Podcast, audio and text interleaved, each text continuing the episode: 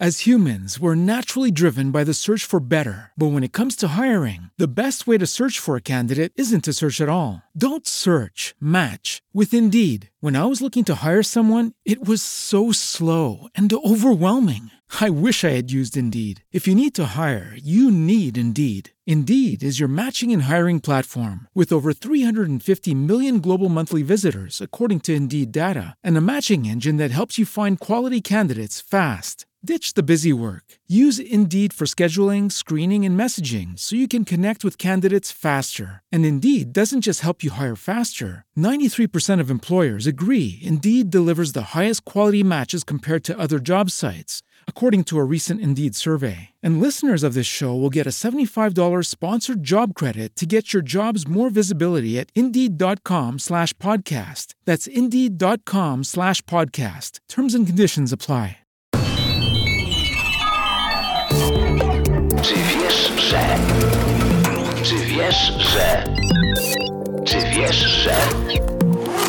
Czy wiesz, że? Pierwsze deskorolki powstały oczywiście w Stanach Zjednoczonych już w latach 40. XX wieku jako pewnego rodzaju zastępstwo dla uprawiających surfing. Wiadomo, podczas bezwietrznej pogody i przy spokojnym morzu bez fal jeżdżono na bosaka po nadmorskich promenadach na desce, do której przymocowano kółka, odwrotek.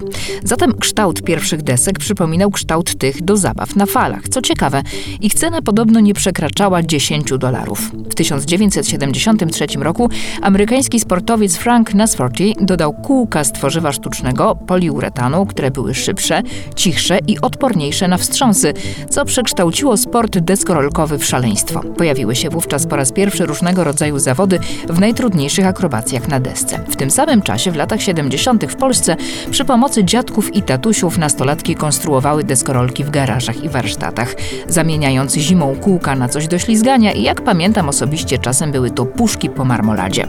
Później pojawiły się deski robione z tworzyw sztucznych, bardziej giętkie, cienkie, kształtem i kolorem przypominające owoc bananowca. W latach 70. nauczono się pokonywać za pomocą deski ukośne podjazdy, wzniesienia czy małe zagłębienia, na przykład w wyschłych kanałach. I tak powstał bank style, z którego później rozwinął się skating pionowy. Nastąpił drugi deskorolkowy boom, który wszystko, co było wcześniej, usunął w cień. Wprowadzono coraz to nowe sposoby jazdy i tak pozostało do dziś.